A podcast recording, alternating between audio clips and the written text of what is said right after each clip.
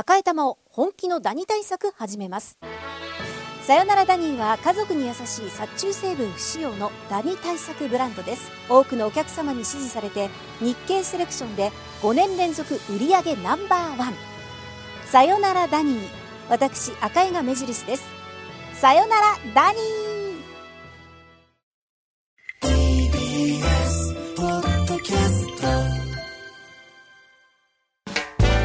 発信型ニュースプロジェクト荻上チキセッション発信型ニュースプロジェクト、荻上チキセッション。荻上チキと、南部ひろみが生放送でお送りしています。ここからは特集メインセッション。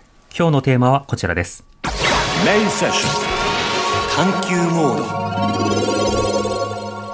ド。休めない国だったフランスから考える休暇のマネジメント。週休3日や長期休暇、働き方をめぐって休み方や休日のあり方について考える機会が増えています。最近では任天堂スイッチの注目の新作ゲームゼルダの伝説 Tears of the Kingdom の発売を受けて SNS でトレンド入りしたのがゲーム休暇ゼルダ休み。また少し前では WBC の決勝の際に WBC 休暇が話題となりました。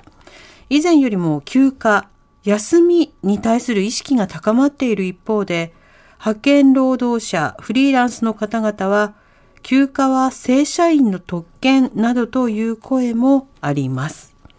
そのような中、フランスでは、労働法で年間最短5週間の有給休暇が決められ、年間の平均取得日数は33日だということです。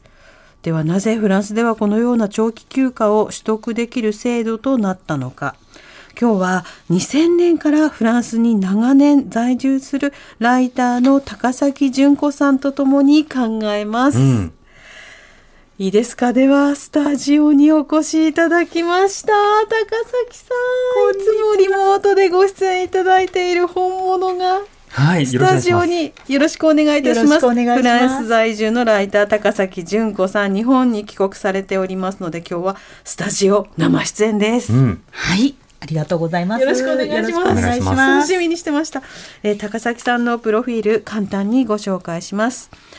えー、高崎純子さんは東京大学文学部をご卒業後、都内の出版社での勤務を勤務でフランスに渡りました、渡られました。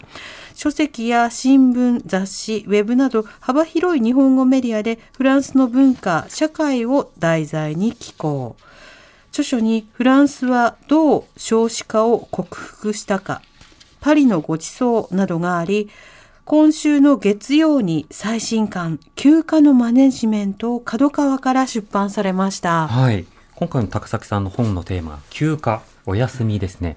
これがテーマということなんですけれども、なぜこのテーマで本を出そうということになったんですか？はい。あの、もともとがですね、このフランスはどう少子化を克服したかを書いたときに、うん、やはりあの、親たちが子育てをする時間があるっていうことがかなりキーポイントになっていたんですね。うん、でそこからまあじゃあどういう働き方をしたら親たちは子供といる時間があるんだろうっていうことで働き方に興味を持ったと。はい、でプラスやはりあの2019年に日本でも働き方改革法案が通りまして、はい、あの年5日間の年次休暇はあの義務取得ということになったんですけれども、うん、そこから日本にいるいらしあの日本にいらっしゃる方たちからあの一体フランスってあのバカンスの国って聞いてるけど実際どうやって取ってるの、うん、ということを言われることが多くなったんですね。えー、でやはりその休め休めと言われても実際にこのお仕事がたんまりたまって仕組みがないと休めない。うん、一体フランスの人はどうしてるんだと。はい疑問になりますよね。そう。で実際にそうよねと思って周りを見たら、うん、やはり結構フランスの方たちも仕組みを作って、はいはい、結構必死になって休んでるんですね。かなりあの働き方も工夫して休んでる方が多い。で、うん、仕組みもあると。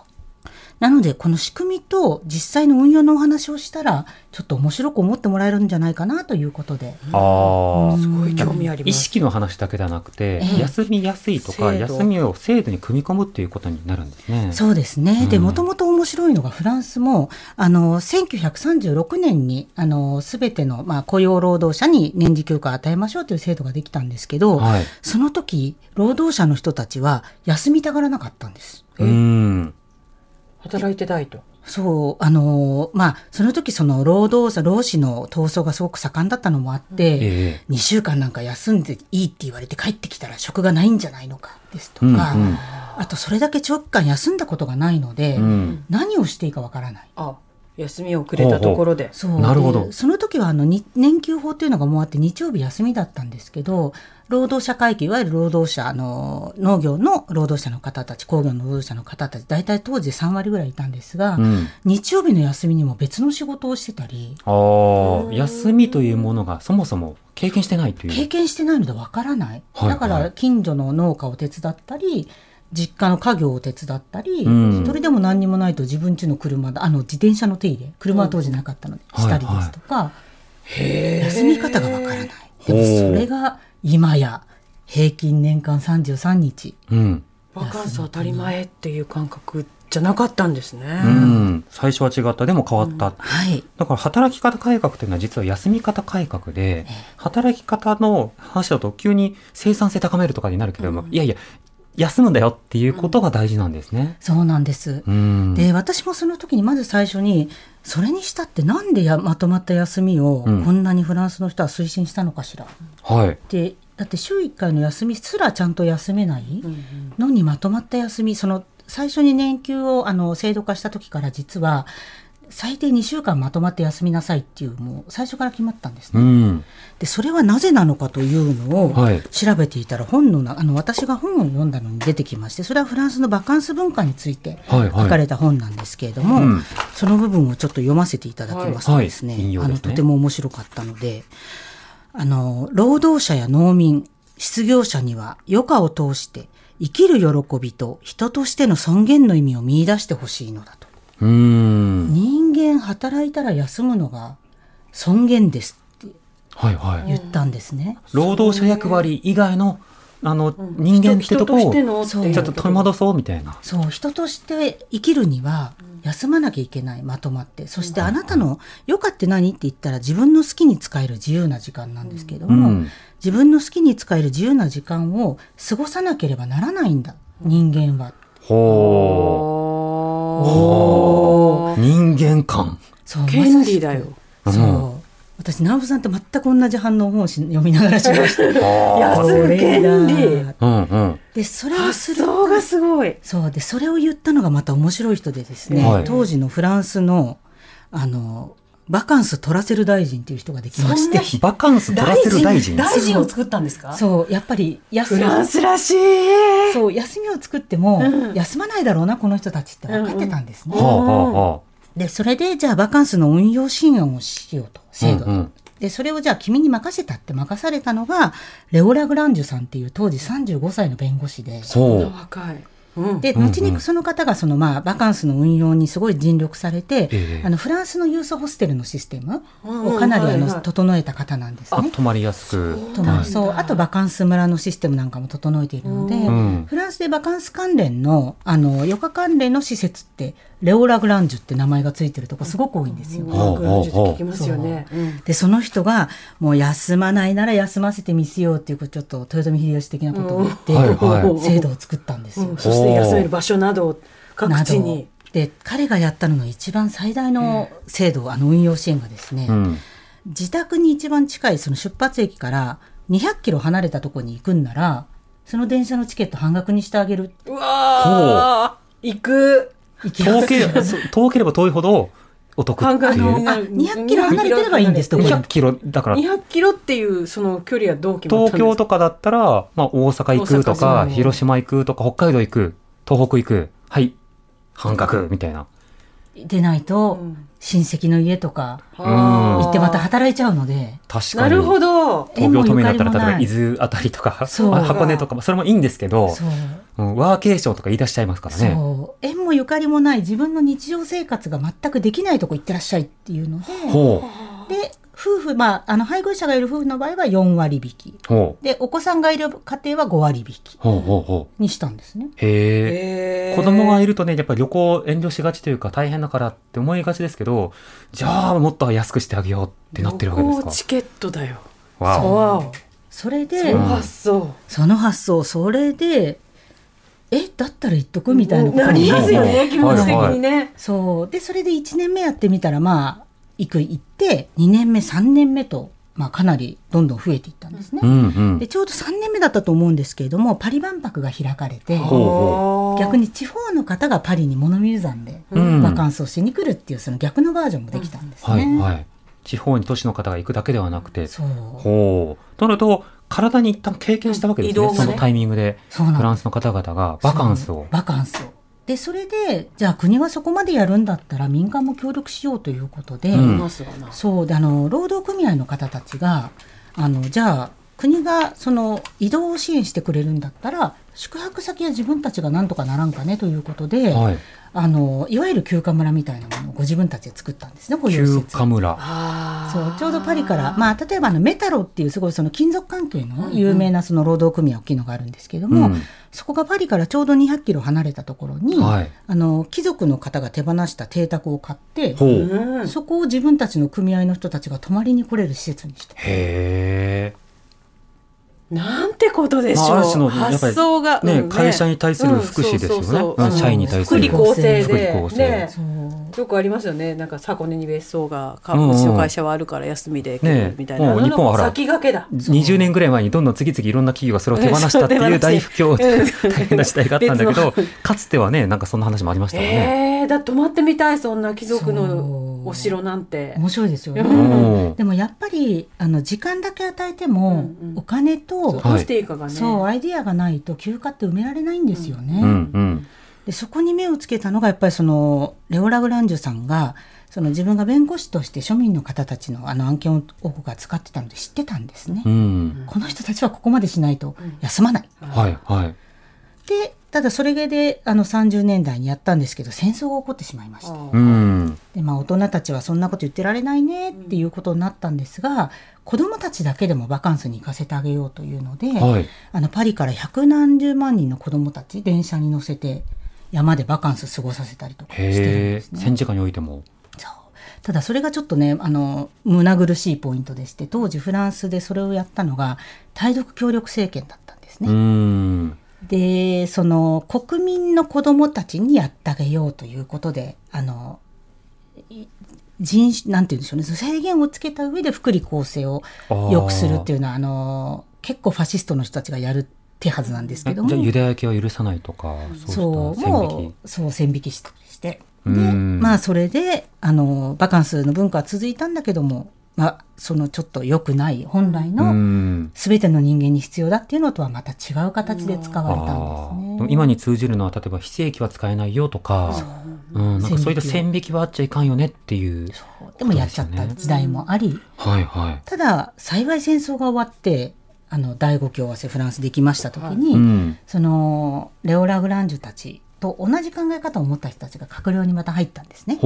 それでよしやり直そうバカンス。もうほうほう一度。ほというのでそこからフランスのバカンスのあの黎明期あと隆盛期定着期みたいな3段階あるんですけど、うんうん隆盛期に入りまして、う。流星期に。戦う戦後、でフランスの経済復興があの栄光の30年間って言われてる経済復興があったんですけど、うん。その時がもうバカンス大流星時代ほもう面白いもうこれが本に書いてあるんですけど、ええめちゃめちゃ面白くて、うん私も調べてて自動車が普及した、う。はいはい。モータリゼーショうン。そしたらみんなが自動車買ってうん。移動する、うんでも自動車でお金を使ってしまってるので、キャンプだねっていうのでキャンプが大流星するああ、キャンプブームですかキ。ャンプブームが起こるでここではキャンプしちゃダメよっていう法律作んなきゃねみたいなことも起こったんです。怒るぐらい、うんあちこちでキャンプ。そう。まあ、日本でもここではバーベキューしちゃダメよだよとか決めないとね、決めないとね。トラブルにはなるから。そう。であとはあのバカンス村っていうフランスであの面白いあのビラージュ・ド・バカンスっていうのがあるんですけれども、うん。まあ、行ったら宿がついてて、はい。そこに大きいプールもあって、はいはい。まあ、子供たちは預けられて大人がゆっくりできるみたいなサービスもあったりして、はいはい。もうオールインワンなんですね。そういうのもどんどん流星したと。なるほど。そしてバカンスがどんどん定着して、それまではまあサラリーマンの方たちが休めるものだったんですが、うん自営業の方たちも、じゃあうちも年間休み作ろうかっていうので、夏に休むことになってきたんですね。ああ、じゃあ休むっていうことが今度はもう風土というか、風土になってき一つのその文化にだんだんだんだんなっていったた。。そうなんで。その文化を前提とした産業が各地域などにこうできるようになったりとおっしゃる通いうり。循環が生まれるようになった。ではその定着期以降の話などを含めて今の制度を5時台に伺っていきたいと思います。TBS Radio 荻上チキ荻上チキセッション。今日のメインセッションは、休めない国だったフランスから考える休暇のマネジメントというテーマで、スタジオにはフランス在住のライター高崎純子さん一時帰国中ということで、えースタジオにお迎えしてお送りしております。後半も高崎さんよろしくお願いいたします。よろしくお願いします。お願いします。さて、このバカンスという文化がフランスにもともとなかったんだけれども、バカンス取らせるぞっていう制度ができ、政策が進められ、補助金がつき、そのことによってまずはサラリーマン世帯などから、えーバカンスを楽しんでいったが、だんだん自営業にも広がっていったんだ。そして定着していったんだという話ありました。でここで気になるのが、まずバカンスの例えば旅行代の半額とかをサポートしましょうみたいなことわかるんですけど、バカンスの休んだ分の給料はどうなるんですか？仕事とか。いや、年次休暇なや有給休暇なので、有給。有給です。あ、じゃあ、給料を払う責務は企業側に発生するわけですか？あります。ほ休むのもじゃあ仕事だ。休むのも仕事。う。ん。なるほど。自営業の人たちは、ね、そうそう、サラリーマン世帯から自営業に移ったってなりますが、じゃあ自営業では、自営業は残念ながら自分たちで出さなきゃいけないんですけれども、うんただその、年々のこの、なんて言うんでしょうね、あの、制度の改善によって、やはり自営自営業の中でもその生活が不安定だったり、収入が不安定の方たちには、はいあの、バカンス連帯基金っていうのがあって、ほう。ほう、そう基金が。そう、ちょっと低収入の方には、じゃあこの基金からちょっとサポートしましょうねっていうのがあるんですね。じゃあ、お金ないの？じゃあ、金出すから休んできなよ。うん、ってこと使わにゃなんですか損だよね。うん。であとはやっぱりその私の本でも取材した中で、まあ駆け出しの漫画家さんみたいな方もいらっしゃったんですが、うんそうなった場合はあの親の家とか友達の家に行くんですね。はいはい。で居候し合ってじゃあ今年はあなたの家のご実家にお邪魔して来年はあなたのうちのご実家に行きましょうみたいなことをして必ずどこかには行く。ほう。移動とコミュニケーションがい促進されるんですね。そうですねおっしゃる通り、まあうんあの規制の大きいバージョン夏の規制の大きいバージョンみたいな感じなんですけれどもなるほど。だからやはり経済的にちょっとあの難しい人でも工夫をして支援を受けてバカンスは休もうっていう風土がもうできていると。こういうのがあるならね、なるほど使おうって思いますもんね。うん。これ実際にもう、今はフランスの方のどれぐらいの割合がバカンスは取ってるんですか？あの今の数字上ではあのバカンス、まあ、休んで出かけるっていうところまでがバカンスなんですけども、はい大体6割から7割。あ、じゃあ休んでるだけじゃなくて、休んで出かけるまで6割、7割。そう7割でやっぱりその毎年毎年だとなかなか難しいので休んで出かけるのは2年に1回にして、はいはい。で今年はじゃあ家でのんびり過ごそうかっていうのがありなんですね。なるほど。それぞれの、あの、方によって、ローテーションを決めるんですね。そうであともう一つこれ大事なのが実はフランスのバカンスっていうのが学校休みのスケジュールはい。と連動してるんですけども、はい。まあこの学校休みがですねあのまあフランスは3歳から義務教育なので3歳の義務教育あの3歳から16歳の義務教育それが終わってからの高等教育まで全国と全国で一つのあのバカンスカレンダーっていうので回してるんです。学校カレンダー。はいはでその学校カレンダーが3つのゾーンに分かれていて全国を3つに分けて、うん。じゅんぐりじゅんぐりにかぶんないようにあ簡単に言うと A 区、B 区、C 区に分けて A 区は例えば6月休んでくださいそう。B 区は8月休んでくださいみたいな。なノリとしてはそうなんですけども、はい夏休みは7月8月なんですね。じゃあ ABC が何が変わるかというと、はいフランスはなんと7週間授業をしたら2週間の休みがあるんですよ。あ、そうなんですかシス。テムがそうなんですか？学校の。学校のシステムがうん7週間授業をしたら2週間の季節休みがあるっていうのでぐるぐる回っていくんですね。ほうほうほなう。のでバカンスも夏のバカ2ヶ月はグランドバカンス。であとは通の 2, 2週間のバカンスっていうのがじゅんぐりじゅんぐりに来てそうか。親御さんたちは頭を悩ませるんですね。まあ、それは悩みますよね。でも、その、全子供が、例えばディズニーに集中するとかじゃなくて、じゅんぐりじゅんぐりだから分散はされるんですね。そうなんです。で、分散されることで、その観光業界の方たちの、はいその需要も分散されて、その長続きしないからそうなんですうね。んで、。道路もまあ、混雑が、まあ、するんですけど、するんですけど、それでもまあ、全国では緩和される。うん。というようないろんなシステムがあってなるほど。知恵だな親御さん悩まれますよね。先ほど触れてましたけど。そう。なので、ただ親御さんが悩むのもまあ織り込み済みというか皆さん親御さんなので、はい学童保育がすごく充実してるんですね。なるほど。そこもまたそう。ほうほうほしっかう。りしてるあの、学校がない間、行ける場所にするとかそう、そうなんです。ってことですよねそう。で、あの、学童保育は放課後学童っていうのが、あの、学校行ってる間あって、その、ほぼ同じチームが、あの、バカンス学童もやる。ええで、あの、学童保育っていうのは市町村の、あの、運営なので、はいその市町村の、まあ、お兄さんお姉さんおじいさんおばあさんおじいさんおばあさんたちが、まあ、やるわけなんですけれども、うん見知った顔の人が、その学校の間もバカンスの間も子供たちと一緒に過ごしてくれる。ほう。なるほど。まだ連続性があるわけだ。学校が休みでも学童行けばいつもの人に会えるという。で例えば我が家でしたら、まあ、2週間のお休みの時は2週間のうち1週間はじゃあ学童行っといでうんうん。でもう1週間は家族で何かしましょああ。なるほどね。その配分も確かに選べるんですよねう。。そうです。へえ。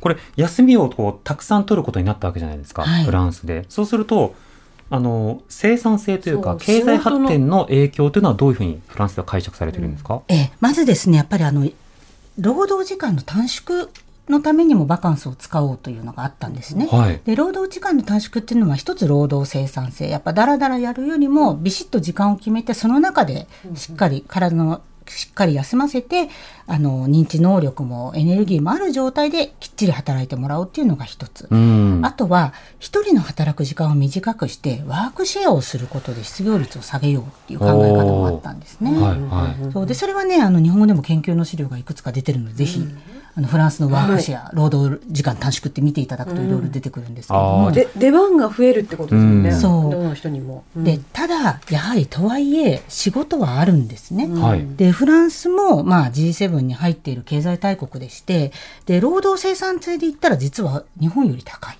うーん。あの労働生産性のことを調べているあの機関がありまして、はいあの労働生産性本部ですね、でそちらの調査によると OECD 加盟国の38カ国あるうちフランスは8位うん。日本は29位わお。はひ8位29位ほうほう。生産性悪い中で、これだけのこんなに GDP 保ってるのは、ままああ、何なのって思うんだけど、もっとポテンシャルあるとも捉えたいですね。そうです。もっとポテンシャルがあると思いますね。そうだよ。伸びしろがね。はい、はい。なるほど。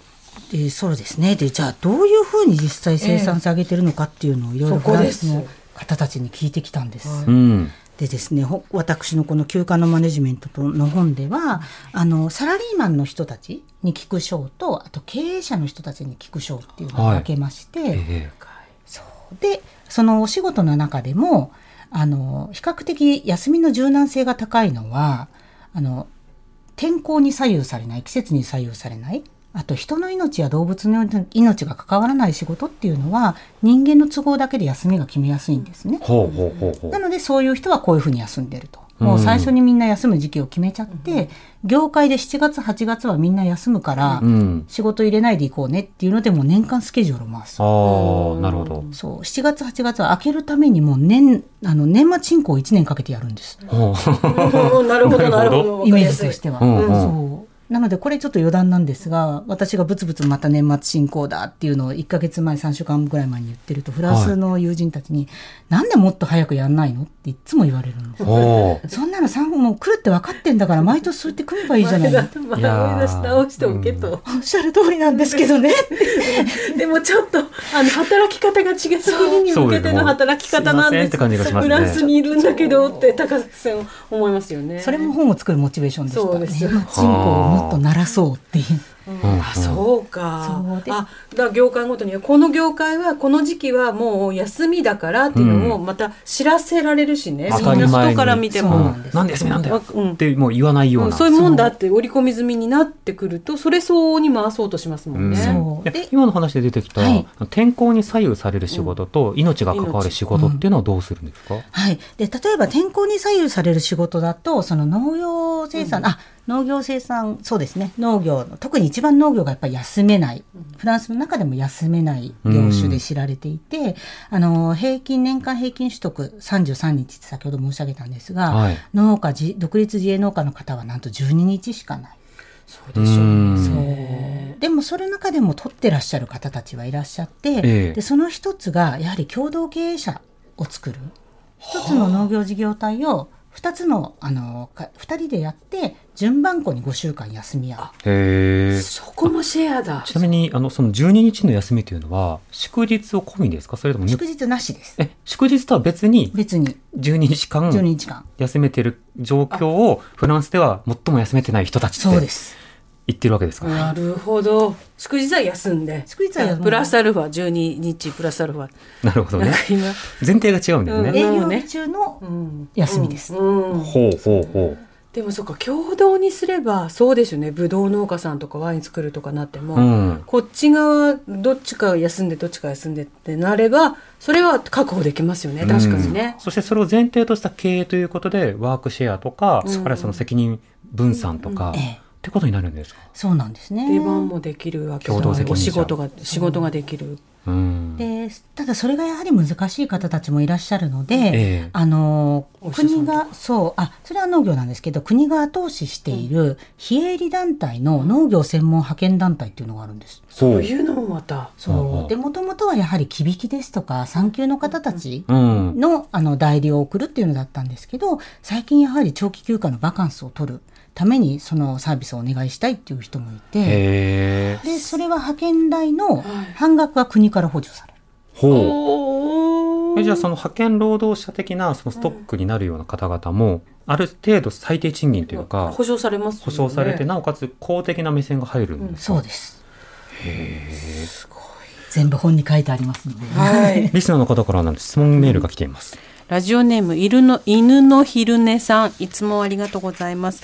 フランスにはバカンスという長期休暇を取る習慣があるようですが、休んでいる間にその穴埋めをするのはどういう方々なんでしょうかやはり非正規労働者などがその穴埋めをさせられているのでしょうか以前8月のパリを訪れた時に、その前年の9月に訪れた時とは街で働いている人々の雰囲気が違っているように感じたことがあります。8月のパリでは例えば同じホテルに泊まっても他の時期と同じレベルのサービスはなかなか受けられないように思いました。といただきましたけど、うん。時期でホテルは逆に書き入れ時の時は皆様休まないので、ん。多分それは大体の方がいらして別のサービスだったよりも、忙しくてキーってなっちゃった。んですよああなるほどなるほど。それそれどころじゃないと。そう、ちょっとまた別の問題で、ちょっとすまねえみたいな。繁忙期。そうですね、だったんじゃないのかなと思うんですが、でもやっぱ気になるポイントはわかわかるのはわかります。その例えば非正規の方とかに、うん。そのしわ寄せが行くんじゃないかとか、うん。えっと、他の人種の方とか国籍の方にしわ寄せが行くんじゃないかとか、このあたりはどうなんですか？はい、あの実際にですね、やっぱりしわ寄せというものもありがちなんですが、そもそもフランスだと非正規労働者の方がすごく少ないんですね。ほう、あの建設業界ですとか、やはりちょっと多い、割合が多めのところはあるんですけれども、まあ、あの今、フランスで言われているのは、大体8割の人は正規労働者、正規雇用で正規雇用で。ほで、あの労働っていうのは、あの雇用は正規雇用であるべき。で、うん。あの契約雇用とか派遣雇用っていうのは例外であるべき。うほうほうなので、この2つの働き方に関しては、あのとっても手厚いんですね。例えば契約期間が終わったら必ず次にあの正規の契約を提案しなきゃならないんですけど、うんうん。それができない場合はあの雇用してた間の総給与はい。の10分の1をあの不安定雇用手当っていうので払わなきゃいけないんです。そうなんですってね。えじゃあ10年働いたら10年分の総給与の10分の1になるわけですか？そうですね。まあ10年は働けないようになってるんですけども、上限がね、2年だったかな、今、あの、契約できるとはいはい。あそうか。そう派遣法というそう、派遣法で。で、なので、あの、割、すごく割高なんです。うんだから、うんうんあの雇った方が得っていう状況になるんですねおっ。しゃる通り。そうなんですね。ただ、それでもやはりコロナ禍を機に派遣労働の方たちがどんどん増えてて、なるべく抑制する方向に、あの、法制度を今変えているところなんですね。うんこれあの、なんとなく日本だとうん、働き方の柔軟さが足りないからだと。だから首を切りやすくしてしまえと。うんで、非正規を増やした方がいいんだと。そのことによって人々はいろんなスキルをリスキリングできてうんぬんって話になるじゃないですか。うん全く違うんですね、フランスだと。逆ですよねいややはりあの人材がを育てるというのがすごく時間のかかることで、はい。あのひ代わりの人がそんなにいないんですよね。うん。あのこの人を辞めさせても次があるって思えないので、はいはいその人に長く働いてもらわなきゃいけない。うん。なので、あともう一つ、そのやはり本であのお話を伺った方が、ジャーナリストの方がおっしゃってたんですけど、うんやはりこういう業界、メディア業界って好きで入ってくる人がいるから、はい。みんな大体あの仕事中毒になる。わかります。うわそしてかります大体心も体も強い人が残るので、休まないままギリギリまで働く。わかります。でも、それで壊れた体は、いくら休んでも元には戻らないんですようね。ん。私、心と体弱いんですけど、ギリギリまで働いちゃうタイプなので。休みましょう。強制的な休みがねやっぱ必要、うん。そううんそう制度として組み込まれてたからねうん、でも高崎さん質問なんですけど、はい私とか南部さんフリーランスフリーランスなんですよ。で高崎さんもフリーランスとして、、はいやしてるじゃない、お仕事してるじゃないですか。フリーランスの方はバカンスなどはどうするんですか？あのね、やっぱ取る方いらっしゃるんですけど、フリーランスはやっぱちょっと難しいですね。うんご自分で工夫しなきゃならなかったり。うんただ一つ違うのが、社会全体でバカンスを取るっていうもう文化になっているので。フリーの方が取れないのもかわいそうだと。はいはい。うん、だから休むことに、フリーの方が休むことに対しては別にこの、なんて言うんでしょうね。あの、ネガティブな面はないんですね。あとはご自分の仕事の調整と、うんやはりその、経済的にうん。やるんですけれども、大体皆さんね、月にあの、1万円、2万円ずつでも貯金して、はい。で、バカンス貯金そう、バカンス貯金で、一番大きいバカンスはまあ年に1回なので、それをそこに使うと。ほう。なるほど。で、なおかつ、そそこの時は、フリーランスでもそうでなくても、先ほどの、例えば旅行費の割引とか、そうそうそうあの、ホテル、宿泊サポートとかは、とかは使えるんですね。あの、あのね、しえっと、旅行費の割引は、年次休暇の証明書がないとできないんですね。なので、また違う形での補助になりますね。へえ。じゃあ、年次休暇をやり、使わせるようになりますね、それでもね。そう、そうなんです、そうなんです。フリーランスはじゃあへえどういうふうに証明するんですか？あ、フリーランスの人はそれは証明できないので、でも割引はどういう形か別の形で？別の形で割引が。その低所得者用の割引だったりとかあ理論としてフリーランスの人休めないのかわいそうだよね。じゃあなんかしなきゃねっていう雰雰囲気はあるんだあ。ります。あります。ねただそれもね、やはり制度はあっても知らないといけないので、うんで、それがフリーランスの方でご存じない方とかはやはりいらっしゃるんですね。はいはいみんながみんなやっぱり知ってるわけじゃないですか。休めるわけではない。でうんフランスも完璧ではないので、問題もいろいろあって、はい。で、例えばこれ今聞いてらっしゃるフランス在住の方たちは、いや、そんなにうまくいってないよっていう声あると思うんですね。うんそれもおっしゃる通り、うん制度もあってうまく使えてる人もいるけど、使えてない人もいる。うん。でも、なんとかやっていこうっていう、あの、思いと制度はありますよという。うん。で、あとですね、先ほどの穴埋めの話でもう一つ。あのはい。誰が埋めるんだと。ええ、やはり仕事の割り振りですね。うん。その、なるべくそこにもう仕事を入れないようにする。なので、これ笑ってしまうんですけども、7月、8月は新規を動かさないので、はい。あの、日本の方から例えば、あの、7月に、あの、ちょうど国会もないし、視察に行きたいんですけど、なんて言うと、はいはいもう全滅です。ぜいやいやいあや。9月に。うん。で9月休みなんでやりませんと。いや、もう無理無理。で、あ、9月はたったあの、新年度は立ち上げですぐでみんなワーワーしてるから、10月からねって。そちらが合わせてねとそう。はいはい。だってフランスだもの。そういや、だってもうや休まななきゃって。強いはあ。なるほど。リスナーの方からこういったメールもいただきました。えーっとですね、お名前のない方ですけれども、メールありがとうございます。以前仕事を辞めてフィリピンの子供のための施設でボランティアとして長期滞在していた時、フランス人のボランティアに何人か会いました。うん彼らは1ヶ月ほどの休暇を利用して、ボランティアとして滞在していました。うんうん普段の仕事から離れて自分が大事だと思う活動にゆったりと関わっている自然体の雰囲気がありました。